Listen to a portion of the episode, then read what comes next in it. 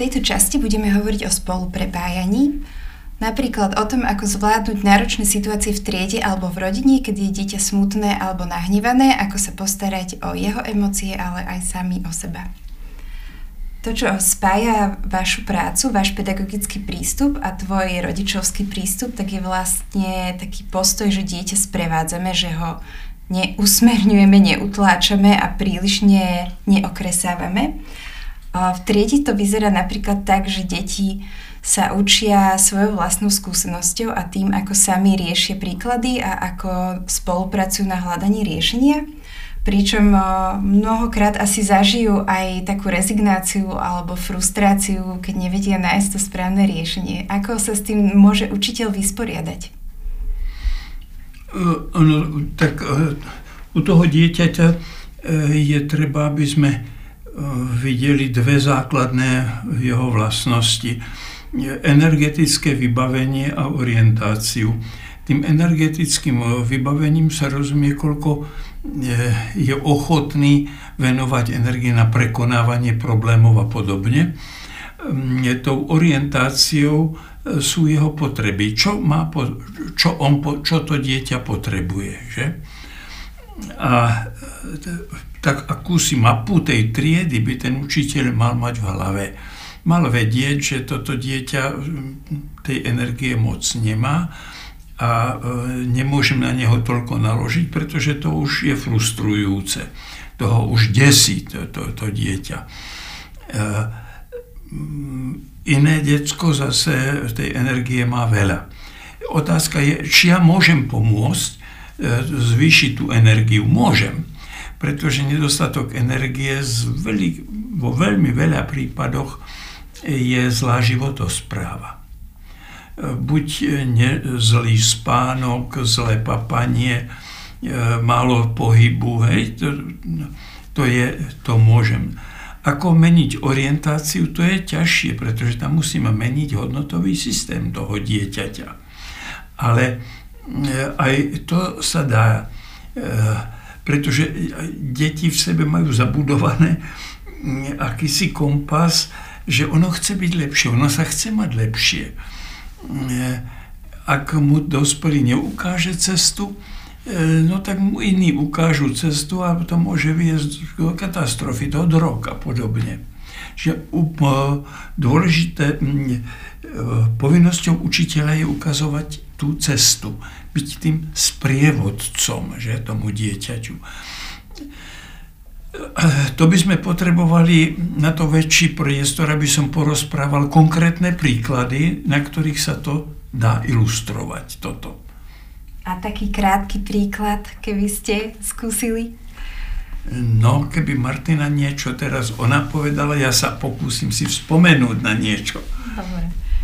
Ako rodiči veľakrát zažívame to, že deti vybuchnú pod emočným tlakom, že začnú vrieskať, začnú plakať alebo sú smutné a veľakrát my rodičia to neustojíme vnútorne a pridáme sa k ním a vybuchneme tiež. Prečo sa nás to tak veľmi dotýka? Prečo vlastne je pre nás ťažké to ustať, keď naše dieťa má emočný výbuch? No, prirodzene už od toho narodenia, v podstate, keď si to vezmeme, tak uh, ten plač dieťaťa musí tú mamu, alebo teda tých rodičov vyrušovať, pretože zase inak by nebol nejaký veľký dôvod sa o neho postarať. Uh, samozrejme, že je tam tá príťažlivosť, uh, to, že ho milujem, ale uh, tým pádom uh, teda uh, tá emócia dokáže byť akoby rôzna. Uh, a dokáže dlho a intenzívne pôsobiť. No a to je to, čo rodič na, s tou svojou skúsenosťou v podstate životnou by mal vedieť, že tá emócia je dôležitá na tú orientáciu, ako zistiť tú potrebu, ktorá tu už bola spomenutá, ale na druhej strane treba s tou emóciou akoby ju usmerňovať a pomáhať mu hľadať ten konštruktívny mód. Čiže v zásade rodič v tejto situácii, keďže samotnému rodičovi sa v takých situáciách môžu pripomínať situácie z jeho vlastného detstva, kedy máme množstvo vnútorných programov, ktoré nám v hlave hovoria, že alebo opakujú priam hlasy našich rodičov a že zasa vymýšľaš, ty si také ukričané dieťa a podobne, tak pochopiteľne je to situácia, ktorá nám nebola príjemná a máme takúto tendenciu to dieťa zastavovať alebo proste tú emociu v podstate potom nepoužiť a, a nepracovať s ňou ďalej. Takže dôležité je na to, aby sme s tým dieťaťom skutočne boli tým sprievodcom, tak aby sme si uvedomili, že v každej tej situácii, ktorá navonok pre nás e, vyzerá ako e, teda ďalšie vymýšľanie alebo, e, alebo nejaký vrtoch, si uvedomiť, že pozriem sa na seba, do seba, troška sa, ako som na tom ja či teda vo mne to nevrie, pretože ako náhle emocia dospelého je, ale aj dieťaťa to je jedno, je jednoducho silná, tak vtedy tá kognitívna, tá rozumová časť nefunguje a tak ju potrebujem upokojiť. Fakt, že uh, niektorí rodičia potrebujú sa naučiť alebo nacvičiť nejaké techniky, ktorými to zvládajú, že dýchajú, napijú sa vody alebo proste spravia niečo nečakané, čo aj to dieťa prekvapí ale uh, vec je tá, že potom v zásade naberiem tú energiu na to, aby som bola ochotná uh, k tomu dieťaťu pristúpiť a vnímať, čo sa odohráva v ňom, aký význam tá situácia pre neho má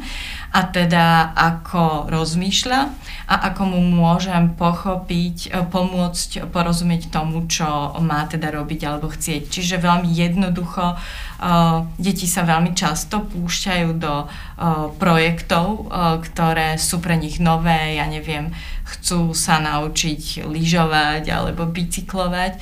No a práve ten, to dieťa jednoducho sa do toho pustí a potom začne prežívať tú frustráciu toho prekonávania tých prekážok a, a chce sa vzdať a, a zúri. No a vtedy tam má byť ten rodič, ktorý hovorí, že áno, je to v poriadku, to patrí k tomu práve, cez to, pôjde a treba ho iba objíme, dotkne sa ho, ponúkne mu v podstate ten pokoj. Čiže sprievodcová úloha, či je rodič alebo akákoľvek iná autorita je, že ja tomu rozumiem, toto je normálny život a toto je súčasť toho procesu. Akurát ti dám hranice tomu nevhodnému správaniu, čiže nemôžeš pritom ubližovať druhým alebo uh, robiť veci, ktoré sú pre teba životu nebezpečné. Čiže tí rodičia, ktorí majú pekne vypnutú hydratovanú pleť, tak vieme, že sa, nau- že sa naučili pracovať so svojimi emóciami, že našli ten spôsob. Um. Ako sa môžeme vysporiadať s uh, emóciami v triede? Áno, ja, ja trikrát už také príbehy poviem. E, prvý Valíka e, sa naraz rozplakala, riešila sa nejaká úloha, sa rozplakala ja som sa aj pýtal Valika, čo, čo je. No, mne sa to nedarí, ja to neviem a ja to nikdy nepochopím a tak. A e, ja viem, že Valika je strašne rada šije na bábiky a teda pre ňu geometria e, sú vlastne i burda, je burda, že v tej dobe. Toto, no tak začnem rozprávať o tej burde zmením téma. Ne, nezačnem mu presviečať, že poď vyriešime to spolu, ale začnem o tej burde. Chvíľu sa rozprávame a ona naraz, ona to presekne a povie, ja sa do, toho, do tej úlohy pustím. Hej, začne to. E, e, teda e, len tú tenziu, ktorá na tom dieťati leží, som, som odsunul. Ten druhý prípad je tiež podobne chlapec, hodí tušku a to je na mňa moc. Ja to nevyriešim. Ale minulý útorok vyriešil veľmi peknú úlohu. Tak mu hovorím, Ďuri, a pamätáš sa na tým, nalistujem mu v zošite, pozri, ako si to vyriešil, on sa usmeje. No, tak to si vedel vyriešiť. A teraz to zabalíš už? Hej, a on sa do toho pustí žiadne výčitky. To presne ako Martina hovorila, žiadne výčitky. E, ten tretí prípad je prípad mojej vnúčky, e, ktorá e, mala chlapca Nora, toho, do, do, toho mala v krúžku. Veľmi šikovný chalan, veľmi šikovný. A potom na tej škole, kde viedla kružok, sa stala učiteľkou a jeho dostala ako triedna. Mala ho učiť aj češtine. Tak e, chlapec na češtine strašne začal vyvádzať. Kričal a neviem čo všetko. Ona ho prosila, aby sa ukľunil, chvíľu sa ukľunil, ale zase začal. A potom už v takej beznádeji mu povedala, dala mu tam nejaké sudoku, rieš. A bol kľud. Prečo to nastalo? To dieťa má potrebu rastu. A v tej češtine ona učila tú češtinu nie konštruktívne, ale podstatná jména sú toto, prídavná jména sú toto. A to on odmietal. On chcel pracovať. On, on, on mal potrebu intelektuálneho rastu. Ako náhle dostal sudoku, prestal vyvádzať a riešil. Čiže tam je opačná, eh, opačná situácia. Nie, že to dieťa nestačí na učivo, ale to učivo je málo pre to dieťa. To dieťa chce náročnejšie učivo. Že potom začala uvažovať o tom, ako češtinu učiť konštruktivisticky. Vďaka eh, impulzu tohoto nora, Čiže deti nám vlastne pomáhajú, aby sme rastli aj my s nimi. No jedine, jedine. Gorky povedal, všetko, čo som sa naučil, viem z kníh. Ja hovorím, všetko, čo som sa naučil, viem o detí. Otec mi ukázal, ako sa to dá učiť, metódu. Ale tie fakty, to som sa naučil od detí. Dá sa takýto o, prístup o, realizovať aj vo veľkej triede? E, nerozumiem, čo je to či, veľká trieda. Či sa dá vlastne s deťmi pracovať individuálne, aj keď ich je napríklad v triede 25? No ja som v jednu dobu mal 32 detí v triede. Isté dá sa, pretože tá trieda to je samohybný organizmus. To je veľ, veľmi dobrý organizmus. E, kvalitu tej triedy poznáte podľa toho, keď príde do tej triedy iné dieťa od inakadiaľ, ako rýchlo je tá trieda schopná ho absorbovať a prispôsobiť, že to dieťa sa prispôsobí tomu, ako sa to u nás robí. A keď niečo tomu decku vadí, tak kamaráti mu pomôžu.